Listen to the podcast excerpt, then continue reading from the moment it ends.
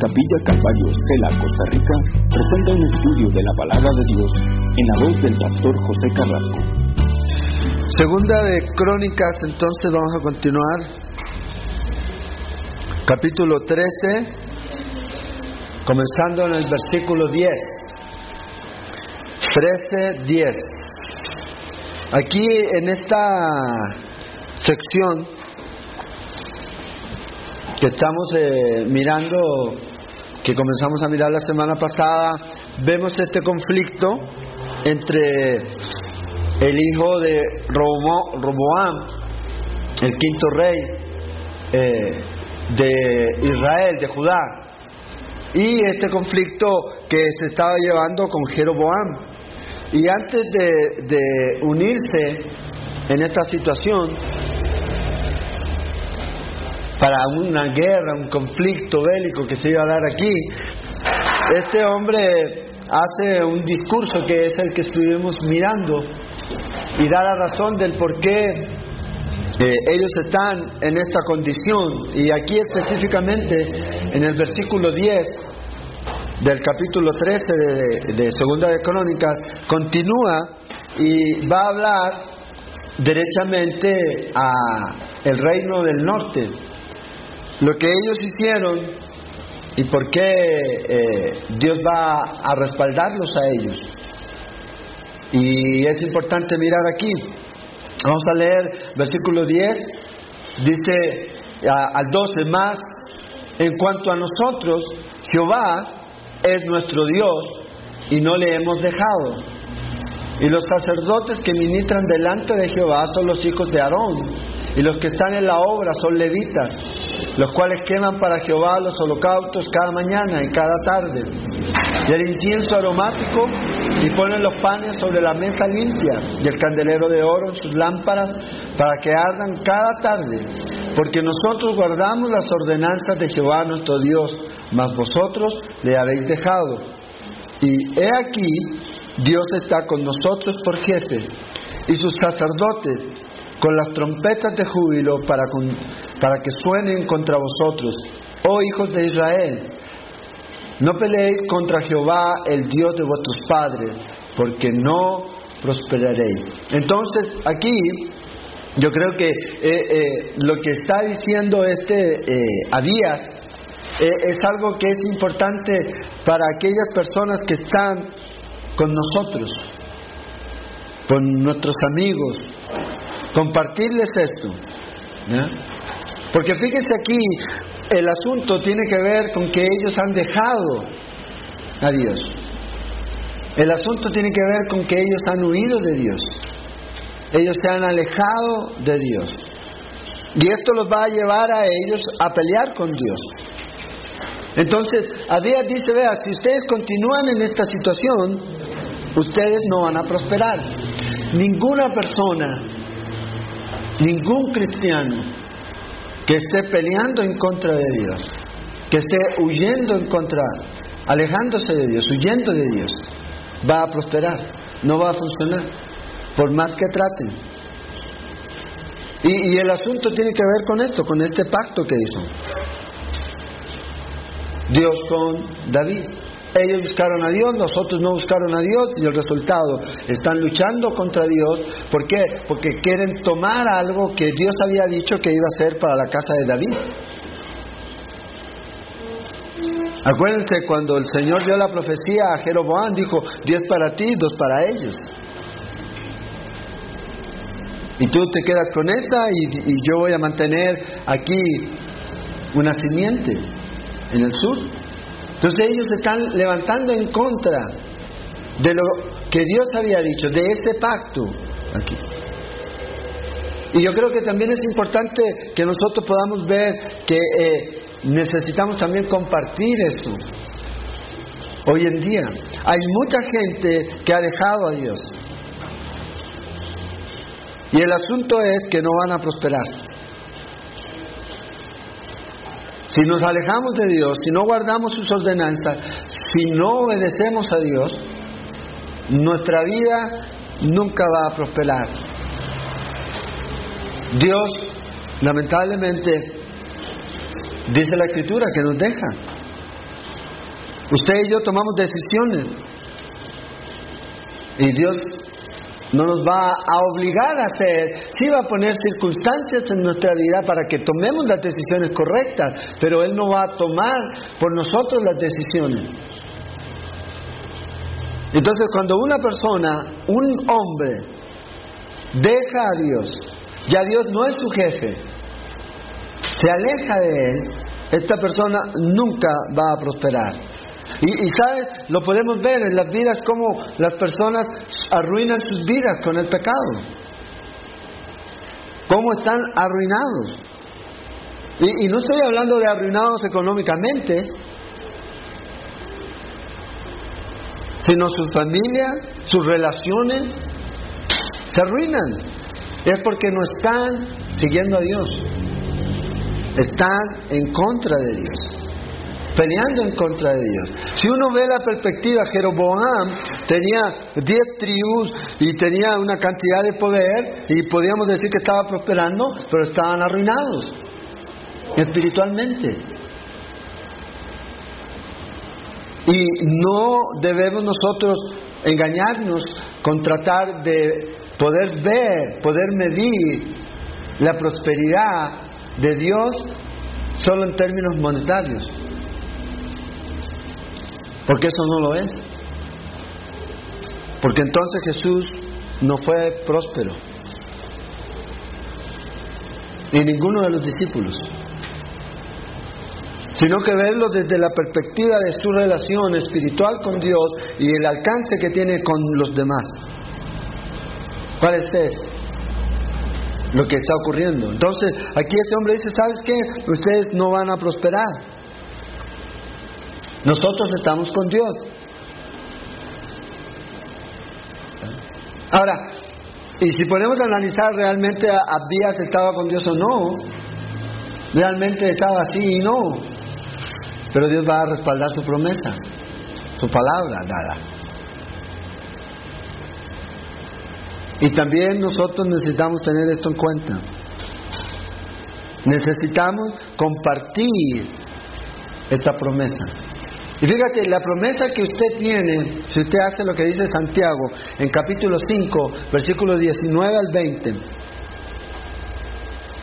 hermanos, si alguno de entre vosotros se ha extraviado de la verdad y alguno le hace volver, vean, hermanos, le está dirigiendo a cristianos. No a lo mejor son no, estos son cristianos. Si le dice usted que es cristiano, y si usted sabe que alguno de entre vosotros, entre vosotros, ¿quiénes? Los hermanos, en la fe.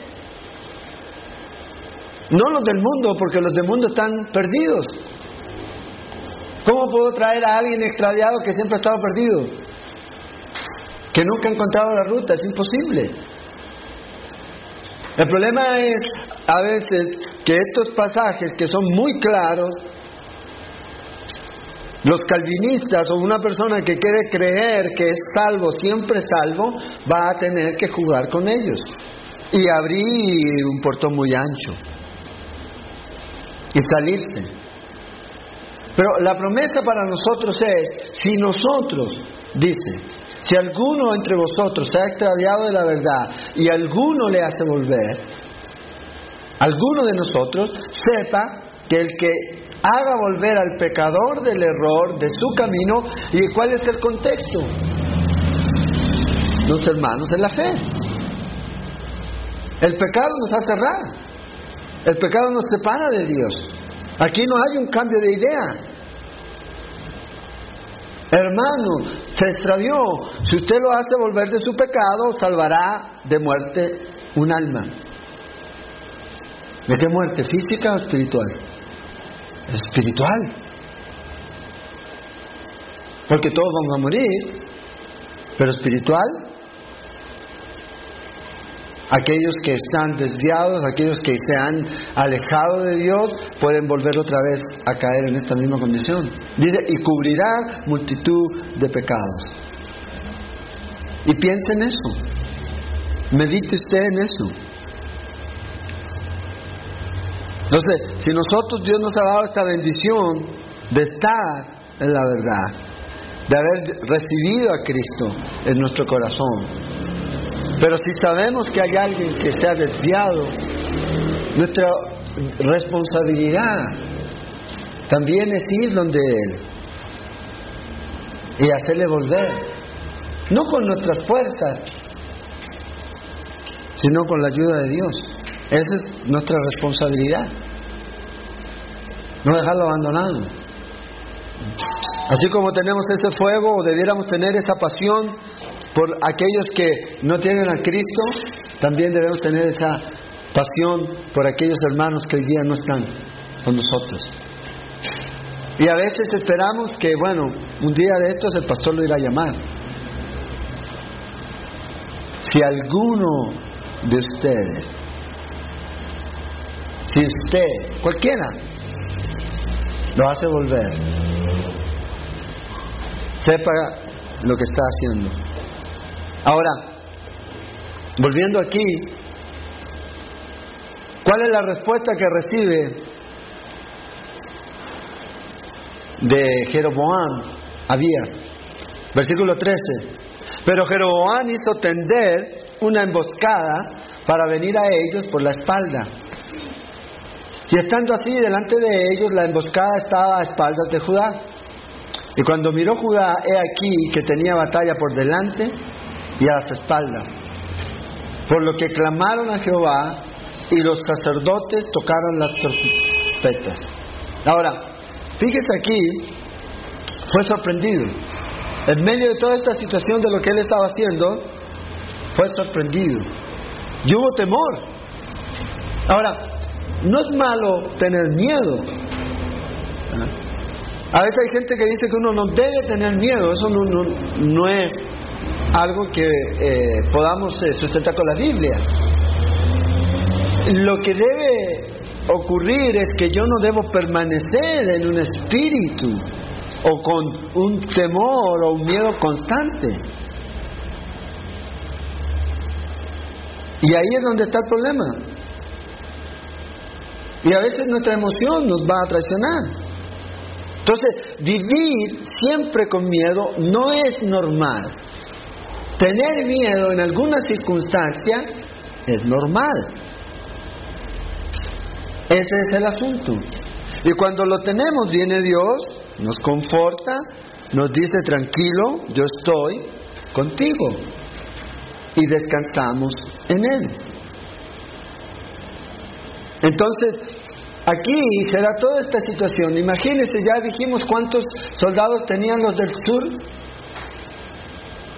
¿Se acuerdan que miramos? ¿Cuántos eran? 400 mil. Y los del otro lado, el doble, 800 mil. Entonces obviamente estaban en una desventaja. Y este era el peor escenario posible para Judá. No había otro peor que este. O sea, por sí o por sí iban a pelear. Y lo más probable es que iban a ser aplastados lo más probable. Entonces, los soldados de Judá totalmente sorprendidos y obviamente se llenó de miedo. Entonces, a veces va a ocurrir esto en nuestra vida, que podemos ser sorprendidos y podemos tener miedo. Pero ahí es donde actúa la fe. Cuando vemos que ellos tocaron las trompetas, ellos están haciendo un acto de fe. Es lo que ellos están haciendo. Confiando en Dios. Entonces, ¿podemos tener miedo? Sí. ¿Podemos eh, dolernos en el duelo? Sí. Pero el asunto no es normal permanecer en Él. Y a veces hay muchos cristianos que son sorprendidos, tienen miedo, están en situación de duelo, permanecen ahí. El miedo no es un pecado. A veces es un concepto que se escucha. El miedo sencillamente es una emoción. Y en nuestra naturaleza humana lo vamos a sentir. Pero Dios nos conforta. Dios nos ayuda y a veces tenemos que actuar en fe. Vea lo que dice el apóstol Pedro en Primera de Pedro,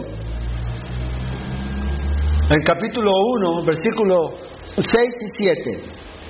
En lo cual vosotros os alegráis, aunque ahora por un poco de tiempo, si es necesario, tengáis que ser afligidos en diversas pruebas para que sometida a prueba vuestra fe, mucho más preciosa que el oro, el cual aunque perecedero se prueba con fuego, sea hallada en alabanza, gloria y honra cuando sea manifestado Jesucristo.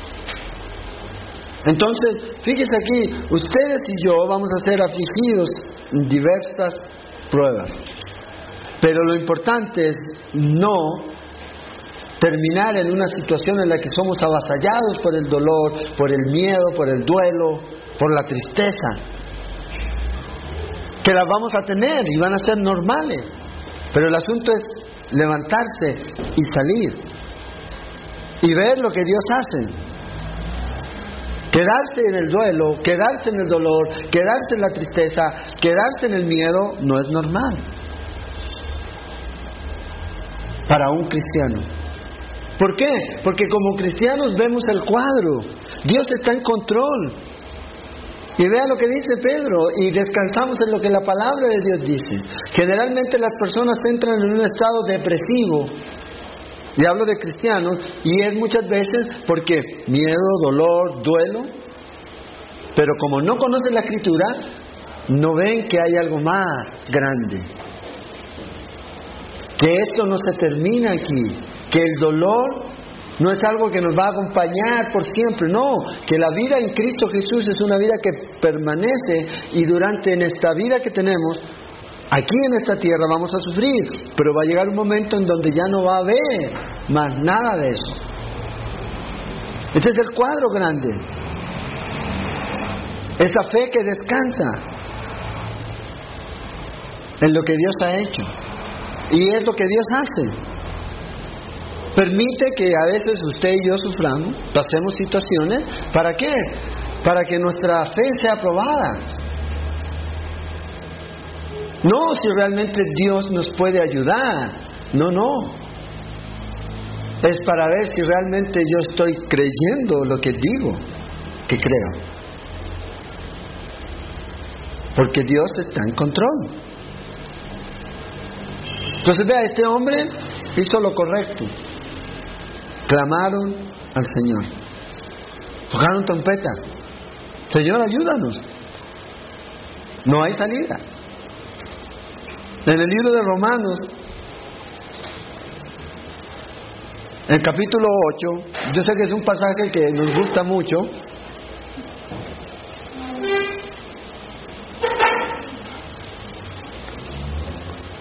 Pero a veces no lo aplicamos.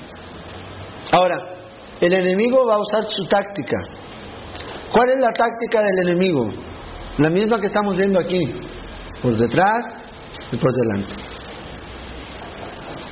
Y usted tiene que estar apercibido. El ataque siempre va a venir por delante o por atrás. Tenemos que ser como el búho, girar la cabeza, terminando. Va a venir aquí. ¿Y qué va a hacer el enemigo? El enemigo va a atacarnos con el pasado. Vea tu pecado, vea tu pecado. Ese es el ataque de atrás, condenándote constantemente. Mira, tú eres, no vales nada. Mira lo que hiciste, ¿cómo ahora vienes a pararte aquí? Es el enemigo. Y a lo mejor ni siquiera estamos hablando de errores de años de años, sino el error que usted cometió ayer. O la semana pasada. O hace tres días atrás. O a lo mejor el año pasado. Pero ahí el enemigo viene por atrás. Trayéndote. Esas cosas que hicimos. Y que en realidad uno no puede decir, no, yo no lo hice. ¿Sabes si lo hice? Pero tengo a alguien que me perdona si yo me arrepiento. Yo ya me arrepentí y Él me limpia. de todos mis pecados. Apocalipsis 12:10 nos dice que Satanás es el acusador nuestro. Satanás está para eso. ¿Y cuando lo acusa? Día y noche. Día y noche. Entonces, el ataque viene por atrás, pero también viene de frente. ¿Y qué, en qué manera nos ataca de frente? Con la ansiedad. Ansiosos por el mañana. ¿Qué va a pasar? Y estamos ahí. ¿Qué tal si no encuentro trabajo? ¿Qué tal si Heredia no sale campeón? Nos ataca. ¿Qué tal si el cheque que me pagaron lo voy a cobrar y no tiene fondos? Comienza a tratarnos con el presente, con cosas que también ni siquiera han ocurrido. Estoy bien, pero ¿qué pasa si me enfermo? Si yo no puedo trabajar, ¿quién va a sostener? Dios lo va a hacer. Y por eso es importante esta escritura de Romanos 8, 35 al 39. Somos más que vencedores. Él nos ayuda. Entonces nuestra mejor defensa es mirar a Cristo y confiar en lo que Él ha hecho. Una de las cosas que usted y yo nunca debemos darnos el lujo es de mirar atrás en nuestros fracasos. Pero es que yo he fallado tanto. Eso es lo que el enemigo quiere. ¿Qué dice Pablo en Filipenses? Dejo atrás. Y ahora prosigo al blanco, al frente, a la meta del supremo llamamiento. Pero el enemigo nos quiere enredar, nos quiere engañar. ¿Para qué? Para que nos sentamos abrumados, desesperados, atemorizados. Eso es lo que Él quiere. Que no tengamos confianza y no en nosotros, sino en Dios. Y es ahí donde está el problema. Ahora, ¿qué es lo que nosotros debemos hacer? Es ver la fidelidad de Dios. ¿Dios nos ha fallado alguna vez? ¿Por qué tiene entonces que empezar a fallarnos ahora? Y a veces uno dice, ah, es que Dios no me dio lo que yo quería, pero eso no quiere decir que Dios nos ha fallado. A lo mejor Dios no falló porque no le dio lo que usted quería o creía que era necesario que usted tuviera. Dios nunca ha fallado. Necesitamos siempre mirar su fidelidad. El secreto de la vida es no estar mirando al pasado ni estar afanados por el futuro. Es vivir nuestro presente en Cristo Jesús. ¿Cómo vive su presente usted en Cristo Jesús? Regocijándose en donde está usted ahora. Grato Señor por hoy. Mañana, bueno, tú vas a suplir. Porque el pan nuestro de cada día, ¿de qué habla? No como dice Cash Luna de que el Señor me lo debe y me lo tiene que pagar. No, habla de que nuestra provisión y nuestra confianza en Dios es diaria. El pan nuestro de cada día. Sería bonito que verdad, Señor, dame el pan nuestro de toda mi vida. Ya, de una vez. No, cada día. A eso se refiere, a dependencia. Y debemos agradecer a Dios por lo que estamos o donde estamos ahora. Por eso Pablo dice en el verso 37, ante en todas estas cosas somos más que vencedores por medio de aquel que nos amó. Esa es la promesa. Más que vencedor. ¿En quién? En Cristo Jesús. Entonces van a venir esos momentos en donde ve a gente por allá y por acá y de dónde se levanta tanta gente, pero pues mantengamos los ojos en Jesús. ¿Se acuerdan Pedro cuando quiso caminar por el mar de Galilea?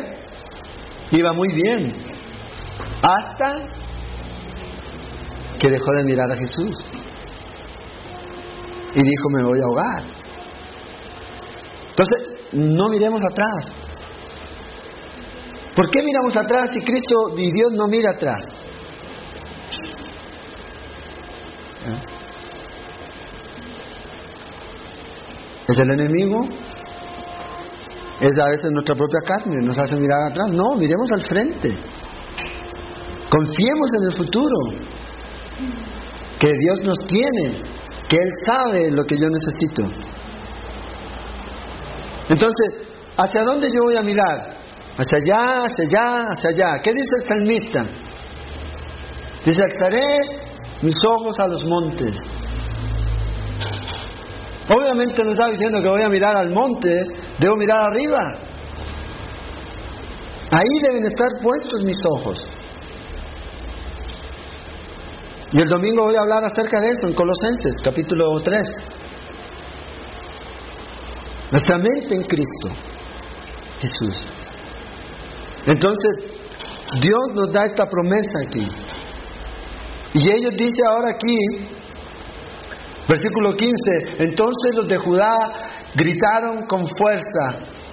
Así que ellos alzaron el grito y Dios desbarató a Jeroboam y a todo Israel delante de Abías y de Judá. Y huyeron los hijos de Israel delante de Judá y Dios los entregó en sus manos. Y Abías y su gente hicieron en ellos una gran matanza. Dice, cayeron heridos de Israel 500 mil hombres escogidos, imagínense. Así fueron humillados los hijos de Israel en aquel tiempo. Y los hijos de Judá prevalecieron porque se apoyaban en Jehová, el Dios de su Padre. Si usted no quiere ser humillado, usted necesita apoyarse en Cristo Jesús. Si usted no quiere que el mundo lo humille, que Satanás se ría, pensando de que usted era alguien y que nunca se quiso doblegar ante Dios, tiene que poner su vista y confiar y apoyarse en Cristo Jesús. Y es lo que ocurrió con ellos, estos fueron humillados. Y antes, dice, del quebrantamiento viene la humillación. Entonces, y siguió Abías a Jeroboam y lo tomó, dice, y le tomó algunas ciudades, a Betel con sus aldeas, a Hasana con sus aldeas y a Efraín con sus aldeas. Fíjese, gritaron y comenzó a ocurrir. Algo sucedió. Clamaron a Dios. Y algo comenzó a ocurrir. Es lo mismo si usted clama a Dios. Hay muchas maneras de orar. Usted puede rogar, puede pedir. ¿Cuántos de ustedes han pedido? No es algo tan extraño para nosotros pedir. ¿por qué no me ayudas en esto? Mira, necesito esto. Ahora, ¿cuántos de nosotros hemos rogado? ¿Eh? Para que alguien nos ayude o, se nos dé alguna situación. Pero ¿cuántos de nosotros hemos mendigado? No. ¿Usted quiere saber cómo es un mendigo? Bueno, va a esa gente que, que anda a veces en la calle. Un verdadero mendigo, una señora, un señor, llega a ese punto porque no tiene ninguna otra opción. Ninguna otra opción. Ya dice uno, ah, no, yo nunca haría eso. ¿Y qué tal frente a Dios? ¿Qué tal frente a Dios? Al Dios dueño de la tierra, creador del universo. Mendigar. ¿Por qué? Por aquellas cosas que en mi vida necesito. Por hombres y mujeres. La Biblia dice en, Lucas 10.2 de que nosotros debemos rogar al Padre por obreros. Y la palabra perfectamente se puede traducir como mendigar. De rodillas ahí. ¿Se acuerdan del mendigo? De la puerta de la hermosa de que estaba ahí. Pensó que le iban a dar y estaba ahí. Y recibió. No lo que él quería. Recibió más de lo que él quería. ¿Él estaba pidiendo sanidad? No. ¿Él estaba pidiendo salvación? No.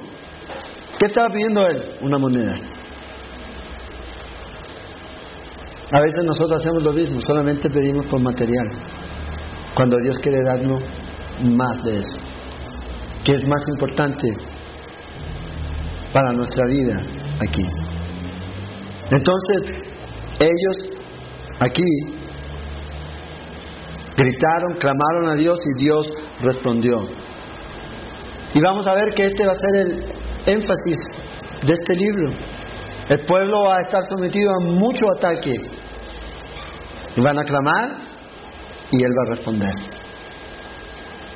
En el momento que clamé, dice la escritura, me respondiste.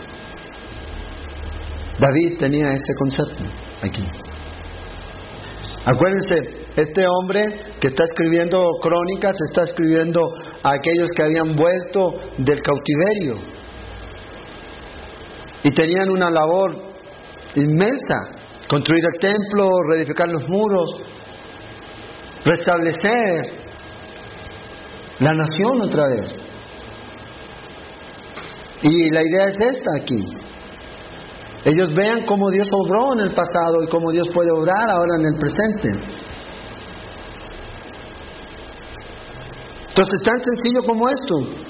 Usted clama, Dios va a responder. El asunto es que a veces clamamos, pero esperamos la respuesta de acuerdo a nuestra voluntad. No, es su voluntad. Si lo hacemos así de sencillo, confiando en la voluntad de Dios, de lo que Él me dé, de acuerdo a lo que yo estoy pidiendo, Dios lo va a hacer. Y va a ser tan fácil, tan sencillo. Pero a veces no, a veces queremos lo nuestro. Su corazón debe llenarse de fe. ¿Cómo se llena un corazón de fe? Es por la palabra. ¿Qué necesitaban estos hombres que estaban de vuelta de Babilonia? Lo que Dios había hecho. La palabra de Dios. ¿A dónde yo debo dirigirme? A la palabra de Dios. Fíjese, aquí quedó el 62% del ejército de Jeroboam fue destruido. De ese momento dejó de ser una amenaza para Judá. Lo que Dios hizo. 500 mil, imagínense, destruidos, muertos. Ahora, y nunca más tuvo, fíjese, y nunca más tuvo Jeroboam poder en los días de Abías. Y Jehová lo hirió y murió. Pero Abías se hizo más poderoso. Tomó, y aquí está el problema, 14 mujeres, engendró 22 hijos, 16 hijas, los demás hechos de Abías, sus caminos y sus dichos están escritos en la historia de Ido, profeta. Entonces, el reino de Jeroboam nunca volvió a ser el mismo después de eso. Después de la mano de Dios. ¿Intervino? Nunca. Aquí. Si él hubiera hecho caso a lo que Dios dijo, nada de esto hubiera ocurrido. No hubiera sido destruido. Todavía.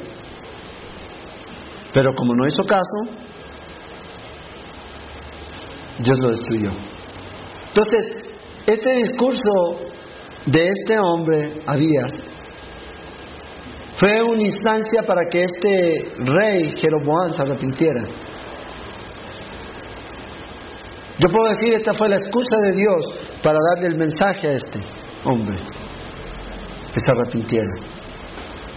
pero no lo hizo.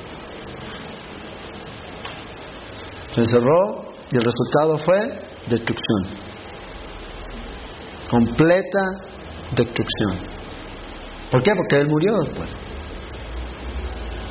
Jeroboam primero. Y todo lo que él hizo en el norte, nosotros lo estudiamos cuando estudiamos Segunda de Reyes, ustedes los hijos siguieron y fueron empeorando de más, de peor en peor, en peor, en peor. Y aquí podemos ver el resultado. Entonces debemos aprender a escuchar a Dios, porque cuando Dios dice que algo va a ocurrir, usted debe saber que eso va a ocurrir. No es que a lo mejor habrá alguna posibilidad. Por ejemplo, se viene el asunto este, estaba viendo que hay mucha gente que está viajando a México. ¿Saben para qué van a México? Para ver el cumplimiento de la profecía maya del calendario. A ver si. Bueno, nosotros no tenemos que ir a México. Ahora, si alguien nos quiere invitar a Cancún a vacacionar, claro, vamos. Pero nosotros tenemos que tener certeza en que lo que Dios ha dicho en su palabra se va a cumplir. No es que a lo mejor Y ahí es donde debe estar nuestra seguridad. Entonces, en este capítulo podemos ver, vea, si usted clama a Dios, algo va a suceder. No sé qué, pero algo va a suceder. Una respuesta usted va a recibir de parte de Dios. Entonces, ¿qué es lo que debemos hacer? Es clamar a Dios y poner en práctica lo que Dios nos ha dicho por medio de su palabra. Ahora, en el capítulo 14, pasamos la página, voy a ver si la puedo pasar aquí.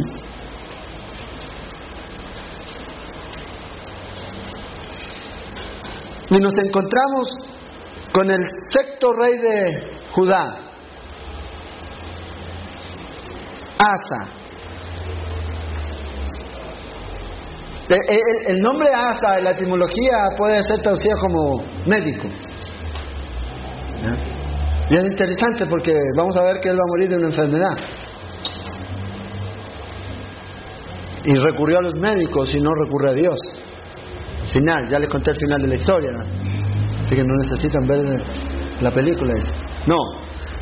En estos tres capítulos que vienen, 14 hasta el 16, 14, Vamos a ver la historia de este rey. Vamos a ver todo lo que el Señor hace a través de este hombre. Vamos a tratar de aprender esas lecciones de la vida de este rey, así como la de Josafat y del que viene, que nos pueden enseñar principios para nuestra vida. Este hombre reinó 41 años. Durante el reinado de Asa hubieron ocho reyes en el otro lado. Acuérdense, en la casa de Judá, solamente en, en, la parte sur, en el reino de Judá, solamente reinaba la casa de David. En el otro lado era, por un tiempo, Jeroboam, la casa de Jeroboam. Pero luego usted puede ver la historia en que Dios usa un hombre para destruir toda esa línea y viene otra, y luego otra. Son cuatro casas que se ven ahí, en el reino del, del norte. Pero aquí es solamente una. Y por un breve tiempo hay como alguien que quiere meter la mano, pero Dios siempre actúa. Y aquí vemos que eh, eh, la vida de este hombre nos va a enseñar. Hay tres o cuatro cosas que podemos mirar aquí en este capítulos 14 al 16. Primero vamos a mirar la reforma que este hombre hizo. Duró 10 años. Vamos a ver, vamos a comenzar a estudiar eso esta noche, capítulo 14.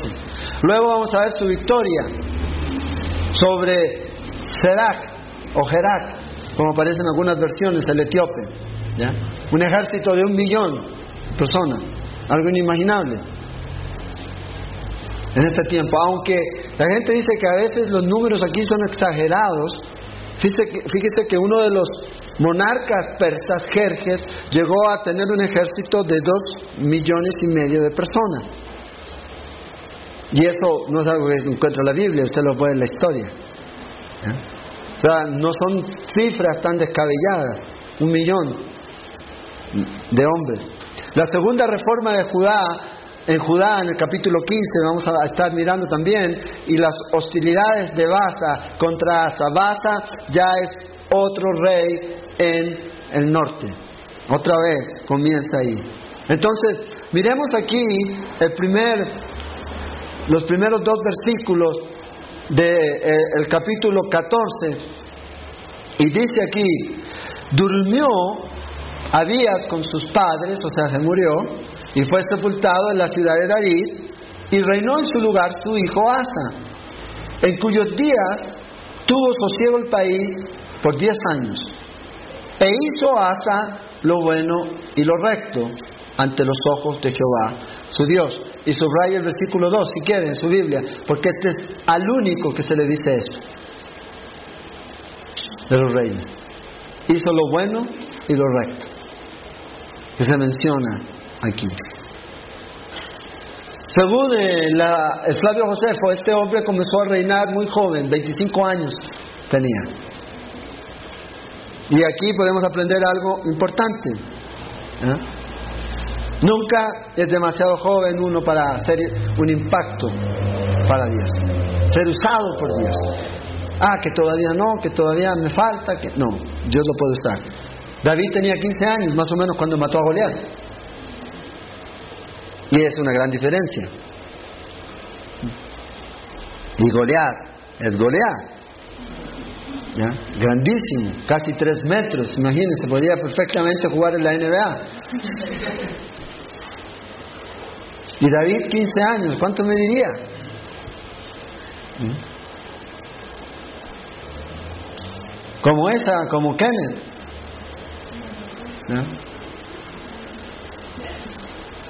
Y mató a ese hombre. Asa vino a ser un hombre, un joven usado por Dios de una manera poderosa por 41 años. Ahora, el asunto es, no importa los años. Hoy día mucha gente, ah, yo llevo 30 años yo ya sé de esto. No, no importa la edad, porque al final de nuestra vida es el tiempo en que más vamos a ser atacados. ¿Por qué? Porque comenzamos a pensar de que ya lo sé todo. Entonces ya no necesito orar tanto ni leer tanto. Un comentarista del siglo pasado y del siglo, de parte del siglo que me tocó vivir, a muchos de nosotros nos tocó vivir, Alan Paz, en su muerte, le preguntó, le preguntó un pastor amigo a él de qué edad o qué tiempo en su vida había sido el tiempo en donde más ataques había recibido el enemigo. Y él le dijo, ahorita. Ahora que ya estoy a punto de tan tan, de más ataques en mi mente, en mi carne, todo. Entonces, no importa la cantidad de años, lo importante es poder decir, buen siervo fiel. En lo poco ha sido fiel, en lo mucho te pondré. ¿Y cuándo se va a decir eso? Mientras yo esté aquí, no, cuando muera. ¿Y quién me lo va a decir? Dios. ¿Se imagina usted? ¿Se ha puesto a pensar en esa y a hacer esa imagen en su mente?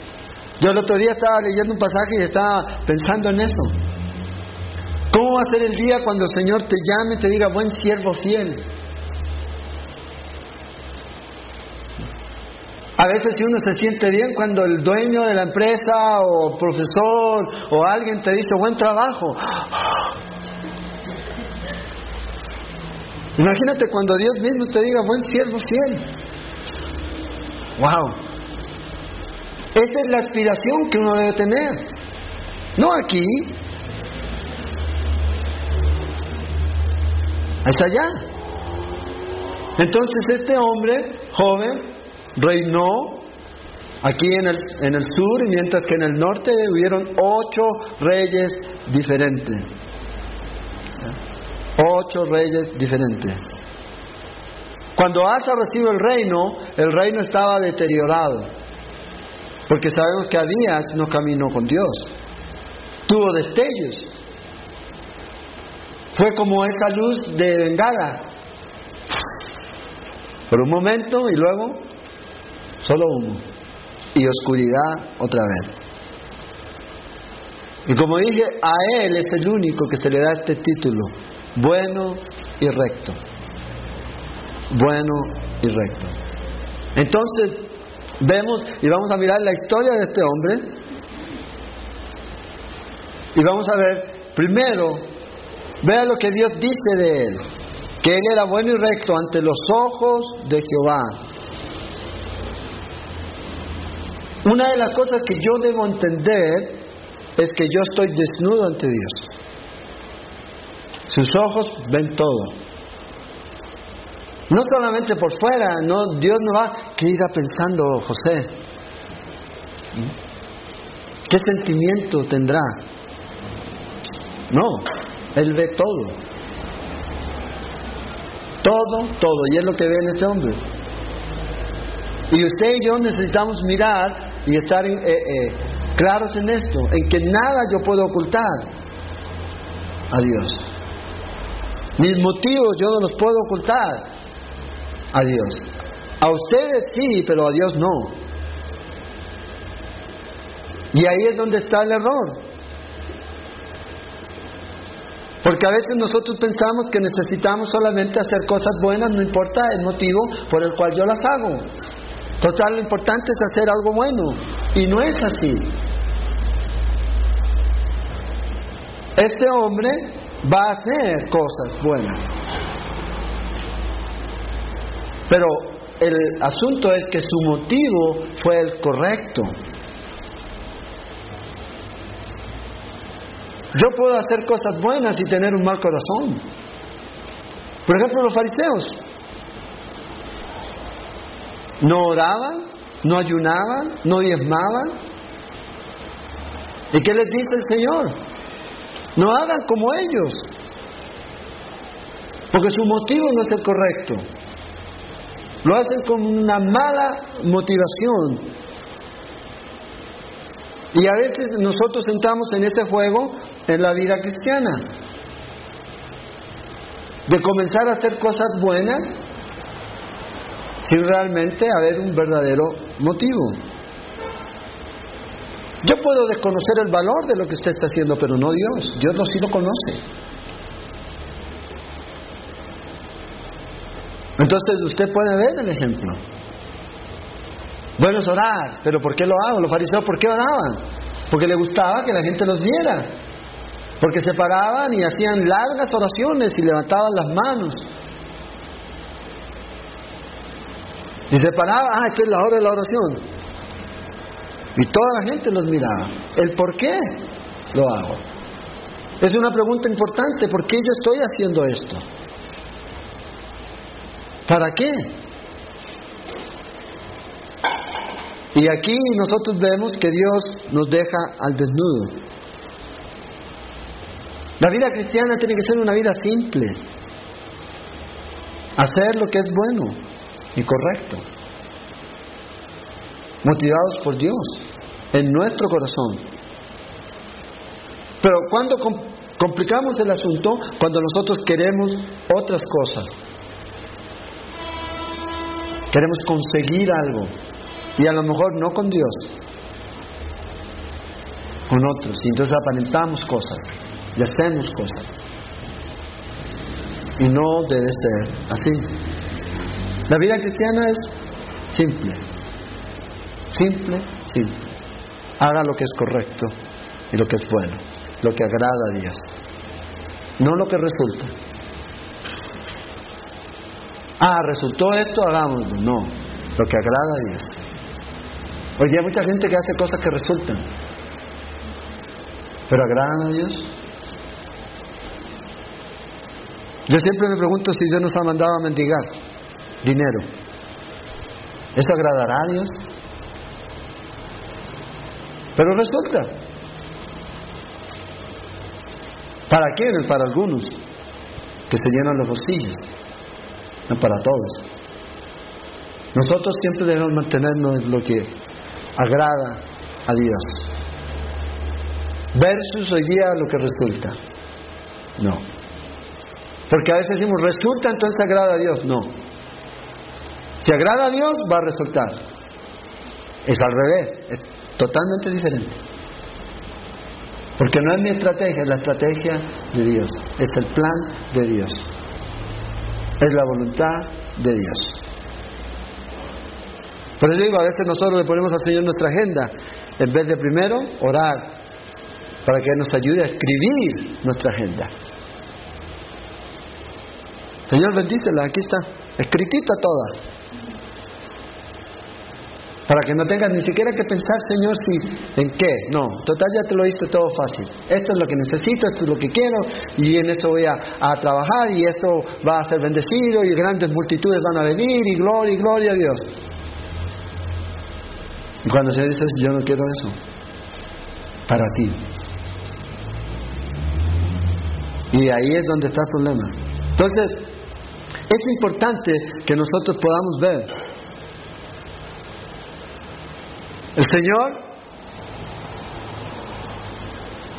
nos debe animar a querer hacer lo que es bueno y recto ante Él.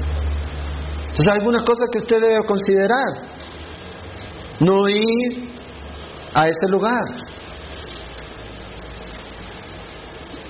Porque no agrada a Dios. No salir con esa gente. Ah, es que yo lo estoy evangelizando. ¿Para qué? ¿Evangelizando en qué?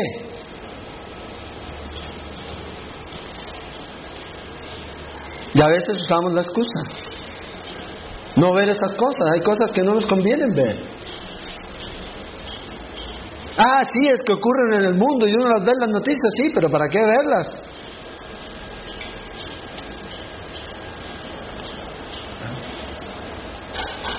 No participar en ese tipo de conversaciones. ¿Cuántas veces, veces los cristianos están ahí cuando la conversación se pone picante? ¿Me entienden, verdad? Mejor sabes qué, no. Gracias. Ah, que van a decir que soy puritano, que soy santulón. Pero eso es importante. Marcar una diferencia. Vean lo que dice Pablo en Filipenses 4, versos 8 y 9. Por lo demás, hermanos, todo lo que es verdadero, todo lo honesto, todo lo justo, todo lo puro, todo lo amable, todo lo que es de buen nombre, si hay virtud alguna, si algo digno de alabanza, en esto pensar. A veces la música que escuchamos también, ¿verdad? ¿Qué virtud hay en esas canciones de Dengo, lo que ustedes empiezan y que la mujer pasa a ser en los videos que uno que muestran y después Dios los bendiga a todos. ¿Ah? ¿Usted ha visto a todos esos reggaetoneros? No tengo nada en contra del reggaetón. No me gusta el reggaetón. Yo sé que hay gente que le gusta. Pero analice las letras. Analice los videos. Y se va a dar cuenta que eso no va a producir ninguna virtud en usted. Ninguna. Ah, que hay letra cristiana, está bien. El problema no es la letra. Sabemos eso. Yo no tengo problemas con el estilo de música, pero si la letra es basura, no importa en donde usted la ponga, va a ser basura. Va a ser basura en, clásica, va a ser basura en rock, va a ser basura en, reggaetón, va a ser basura en tango, va a ser basura. La letra.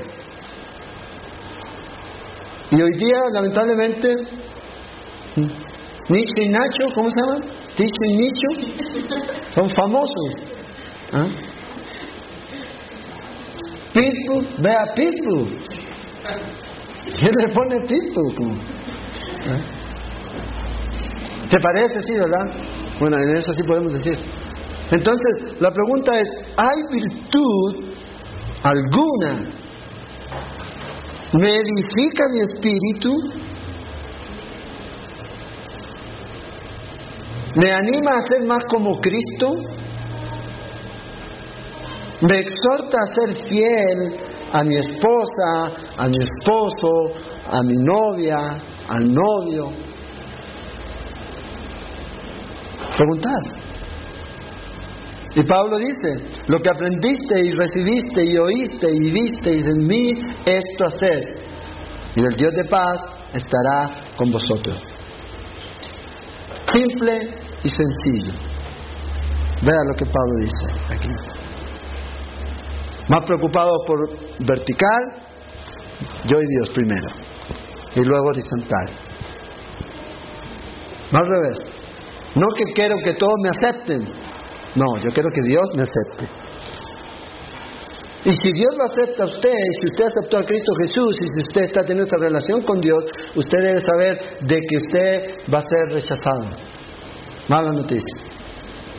No va a ser el más popular. Por ser íntegro, por ser fiel, por ser justo, honesto, decoroso.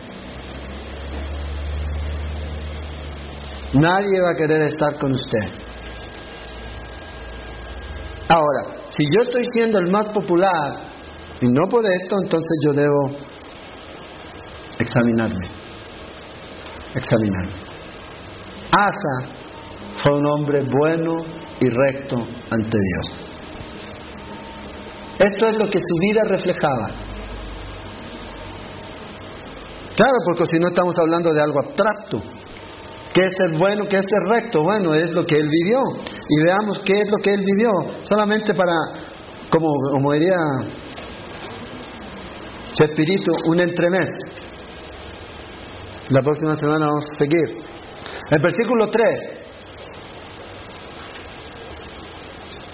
¿Por qué fue bueno y recto?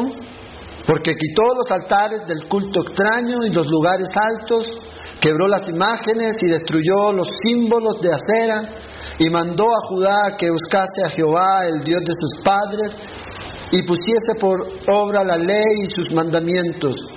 Quitó asimismo de todas las ciudades de Judá los lugares altos y las imágenes, imágenes y estuvo el reino en paz bajo su reinado. Primero quitó los ídolos, no algunos, todos ellos.